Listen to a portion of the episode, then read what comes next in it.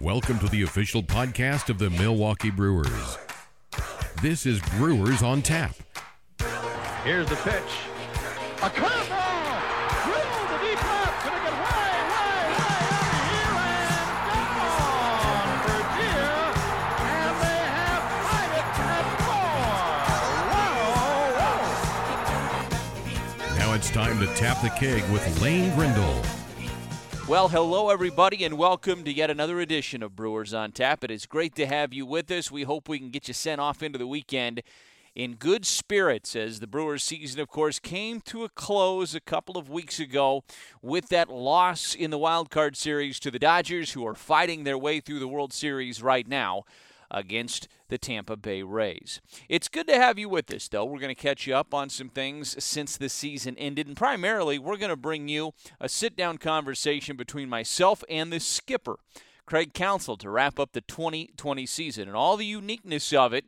But the Brewers still making the postseason for the third consecutive year, even though when you talk to people within the organization, they hoped for a little bit more and they're hoping for even more in 2021.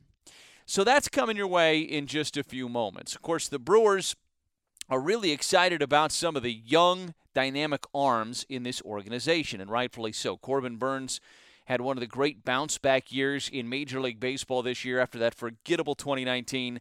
Corbin Burnes was one of the pitchers in the National League in 2020. Had he not gotten hurt in his last start of the year against the St. Louis Cardinals, Corbin Burnes may very well have ended up winning a Cy Young or being right in the mix for the NL Cy Young Award. And of course, the Brewers have who I think, and I think most people would agree with me, is the odds on favorite to be the NL reliever of the year, and that is Devin Williams. What a breakout season he had this year for the crew as well. Freddie Peralta had a very productive year on the mound. Can he take another step forward now that he's got the curveball and the slider? And of course, we know when those two things are complementing that really good fastball, that's a very good mixture for Freddie Peralta. He seems to be continuing on a good trend and on a good track from a pitching standpoint. So there's a lot of things to be excited about. Brandon Woodruff was Brandon Woodruff, especially towards the end of the year. And the Brewers have a lot of arms to build around, along with, of course, the, the corner piece of this organization in Christian Yelich. The Brewers are certainly going to look at options at the corners on the infield. Third base, first base, Jedd Gyorko probably comes back. So those are going to be some interesting things to follow over the course of this year. And how do they manage this roster? How do they build this roster going into 2021? Those are things that we're all going to be paying close attention to this year. There's no doubt about that. Well, without further ado, let's listen in to my sit down with the Brewers skipper, Craig Counsell. Craig Counsell is our guest on Clubhouse Conversations as we wrap up the 2020 regular season. It was certainly a unique one, and uh, I think Craig can speak to that as well as anybody. There was a lot of different about 2020. I think you guys embraced it the best that you could and certainly managed it from a health standpoint and from a safety standpoint about as well as anybody could. Have you had a chance, Craig, to look back on this season yet and really absorb what this all was and everything that happened? Well, yeah, I think as you know, like for for any of us, as we get a little space um, between something we did that was that was really different, just you start to think about it a little bit, and um, you know, there, there's things that we we did right. I mean, I think like the health and safety and the hard work that um, our our training staff put in, our medical director put in. Um, our clubhouse staff to, to keep us safe, um, to, to organize a great environment that was a that was a major success, and, and I think um, we should applaud all those all the people that work so hard at it in the organization. They, they did a great job. Um, on the field, it was you know I, I felt like it, w- it, was a challenging year for us. There was obstacles um, continually thrown at us. Uh, I think the players did a heck of a job. Um, you know, operating in an environment that is really different. Um, you know, we we figured out a way to get to the playoffs um, and, and that's you know it, it, that's a success it is um, any way you look at it but but we we we did run out of steam and, and i don't think we were you know we just weren't good enough to, to beat a team like the dodgers at, at you know this year um, you know, they obviously have proven that they're a really good team. And, and I think we knew that coming in, but I think, you know, we just weren't good enough to beat a team like that. Craig, how hard is it to look back and, and analyze the production on the field? Maybe not so much from a this guy excelled standpoint, because I think if you were able to excel in this atmosphere, you're probably going to be able to carry that over um, to, to normal times. But for the guys that struggled, a lot of it could have been associated with the start and the stop of the season, and of course, no fans and the different protocols.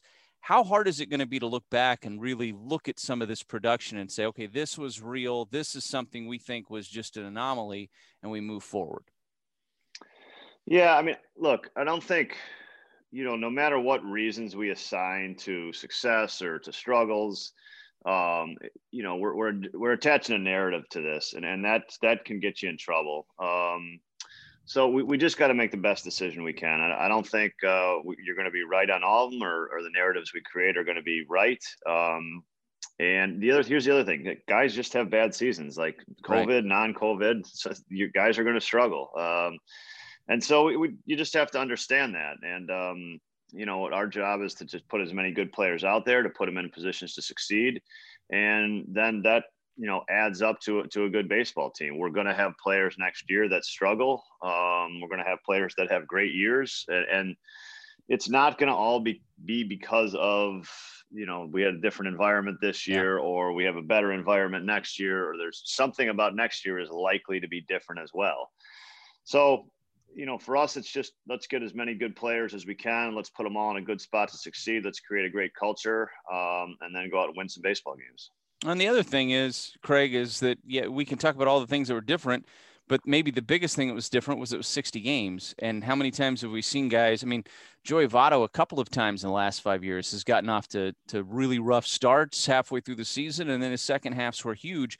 And and you can find all sorts of examples of that same type of situation. And so you, you kind of have to take everything with a grain of salt because of that too, right?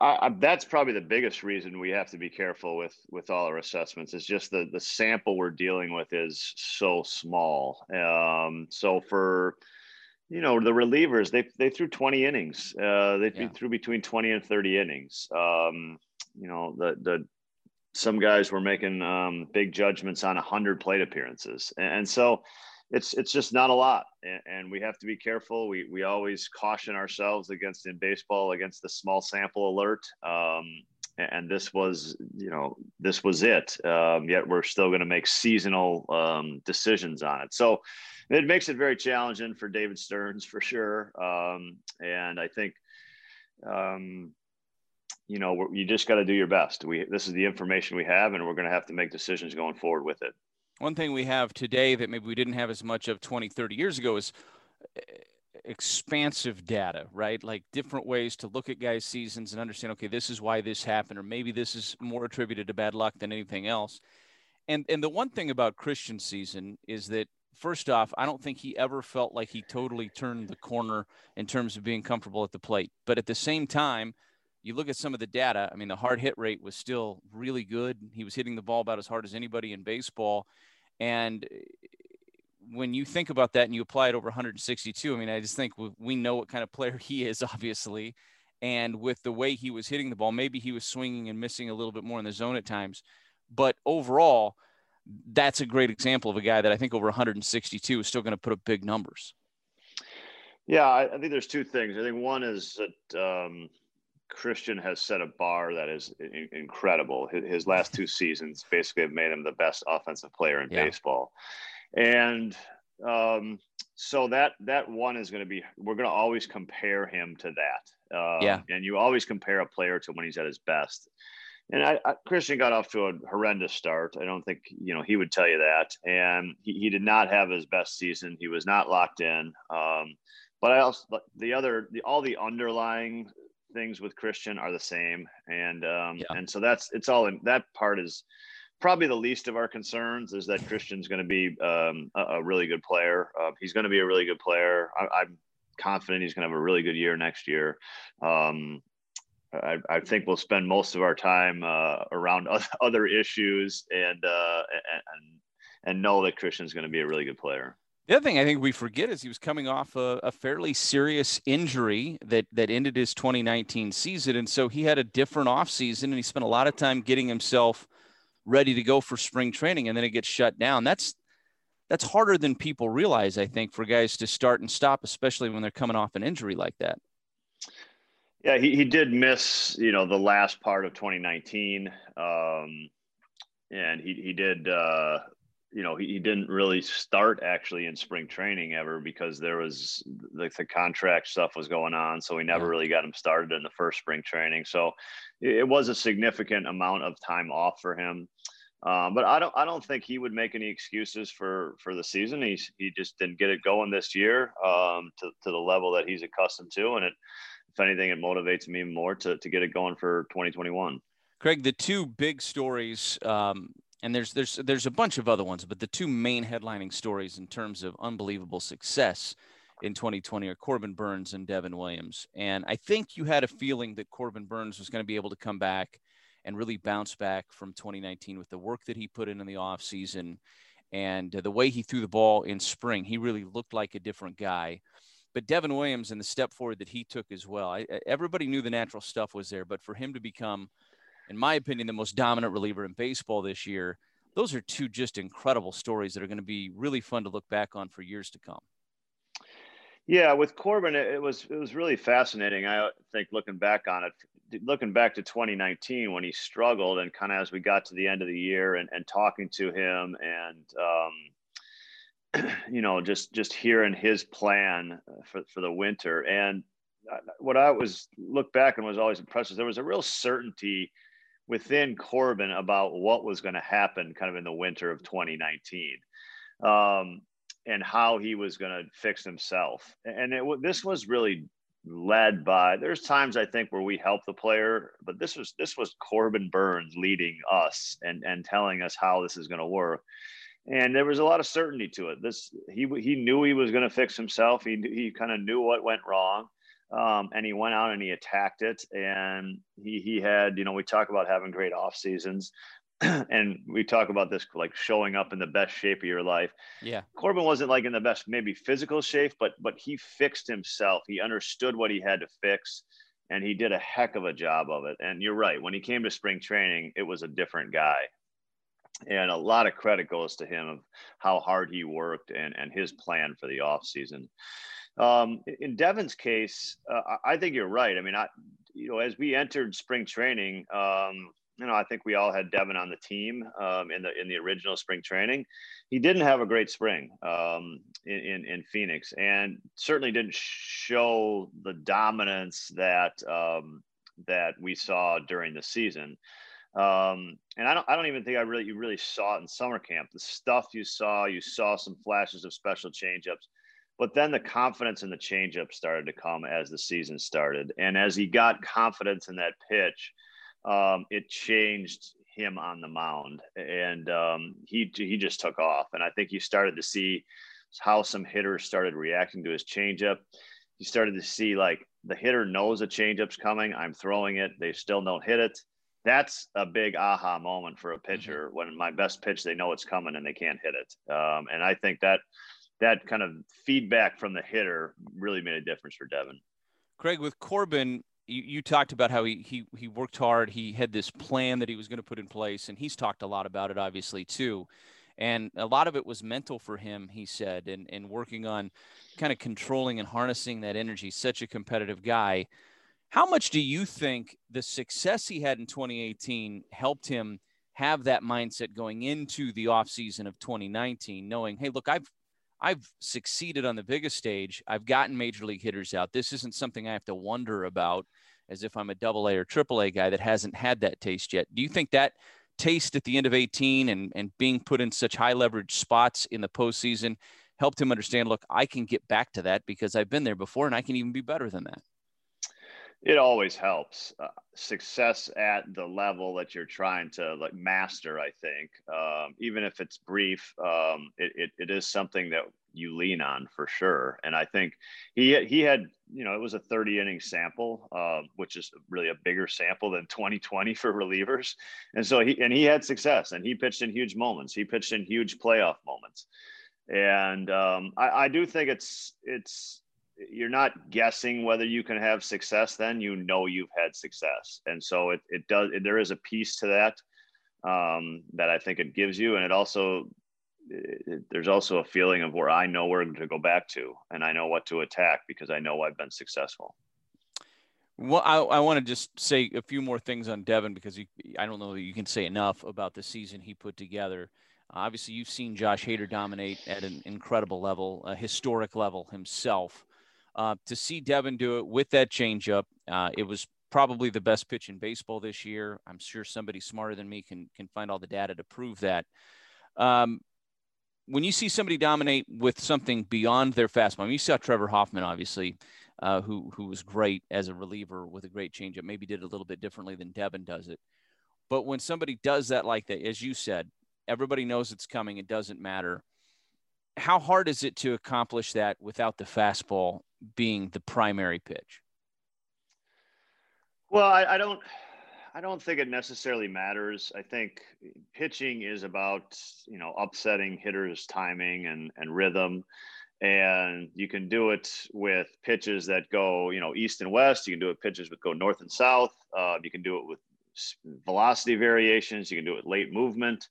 Um, there's lots of different ways that pitchers can be successful. Um, and, and Devin's doing it with a with a big velocity difference in two pitches, and then a and then a pitch that has very unique movement profiles. So by that I mean his changeup moves differently than than every other changeup that hitters see. And that's what hitters don't like. They don't like things that they never see. Right. Hitting is hard enough and the hitters calibrate, you know, that's that's what they do with their eyes. Their eyes are master calibrators and so as they see something they make adjustments incredibly quickly and they never saw Devin's pitch. You know, they never see that pitch from other pitchers. So the first, you know, you go through a you go through a game and you see it, and, and you, you just can't calibrate fast enough, and your at bats over, and you've swung and missed a couple times, and you're walking back to the dugout. And that's that's what Devin's that's what makes pitchers special, and that's what makes Devin's changeup special. Craig, Justin Topa is an unbelievable story too. Double Tommy John guy, and you were able to use him in some big spots in the postseason, and he responded he he looks like he could be one of these great stories moving forward because the pure stuff is clearly there. We we've had we had the the, the bright spot of the season was some of our um, um, you know performances out of the bullpen from some uns, unsung guys and, and not names that you talk about a lot. But I think Justin Topa's right at, right at the front of the list of a guy who um, you know, really came out of nowhere, was not in our plans. And, and every year you're going to have relievers like that. Mm-hmm. Uh, but he, he made a significant impact at a big time in the season. And um, he's got a really good arm. It's, it's huge velocity, which is what you see in these playoffs is guys with monster velocity having success. And that's what Justin is. It's, it's big velocity. It's a sinker. Um, you know, I and and so he's he's an important part of 2021, I think, and and I, Eric, guys like Eric Yardley and Drew Rasmussen, how they step forward, um, give us a really good core of a bullpen um, moving forward. Craig, there were a lot of rule changes this year, some that were put in place before the pandemic hit, some that were put in place simply because of the uniqueness of the season. The three batter minimum was already in place, that was already going to happen. Um, I'd love to get your thoughts on that. And then beyond that, some of the rules that were kind of experimented with and whether or not you see any of those sticking around moving forward. Yeah, I mean, I, the three batter minimum was, um, you know, I, I, don't, I still take it, it, it, if it's done purely for speed of the game and taking strategy out of the game, I, the, we can't just take every piece of strategy out of the yeah. game and, and sanitize the game. I, I don't think it'll be uh, incredibly. I think that's part of what attracts people. It's part of what creates baseball fans is is the strategy of it. Um, so we have to be careful about how much strategy we take out of the game. Um, I, I really enjoyed the man on second rule in extra innings. I, I think it's a rule that should stay. I think it's you know I've commented on it. The worst thing you can do is play 17 innings and then you have to send a player down who performed well. I think it's one of them. It was completely unfair. We did. We had to do it multiple times in the past couple years. A pitcher pitches three innings. He has options. He's tired. He can't pitch the next day, so we have to send him down. It, it, it made no sense, and I think this rule really made it so you never played 17 inning games. You might play 11 or 12 innings, but you'd never play that long game that cost somebody their roster spot.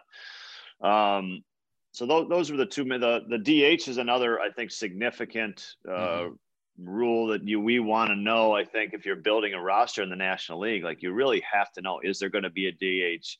Is there not? And and sooner than later, I think is I know what David would say.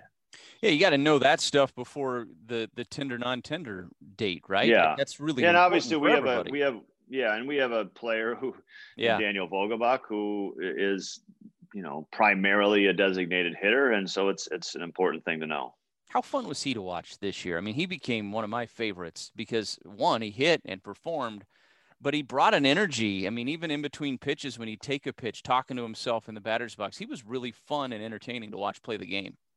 Yeah, he was, and and he was a he was a big ad for us and big ad for our energy really in the dugout. I think he was really good. He, he was for our position players. He um, kind of never stopped talking, never stopped talking about the game, but his at bats, about what the pitcher was going to do, um, and really brought some good life to our dugout.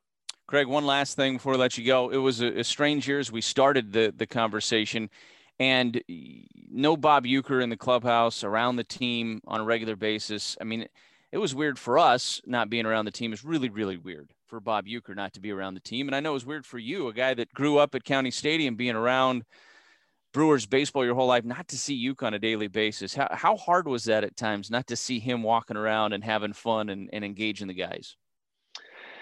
Yeah, well, I think what we all learned is the interaction before the game that we have with uh, you know you guys with with Uke um, with with media with with just you know friends that come is, is part of the best um, thing of what we do. And, and so missing that with Uke every day, I, I get the opportunity to sit with him um, on a daily basis at home games. And we talk about, you know, we have a five minute show that uh, talks about the game that, that night or talks about what happened the day before, but we also just have a baseball conversation and mm-hmm. we share some laughs. Um, and you miss that. And that's that interaction, I think, is something we all missed. Um, you know, I, I think we learned that baseball we are live entertainment that that's really what we are yeah. and I, I, think we felt that missing for us for a lot of us we felt how we missed that and you don't think of yourself sometime as a live entertainer you think of yourself as a baseball player but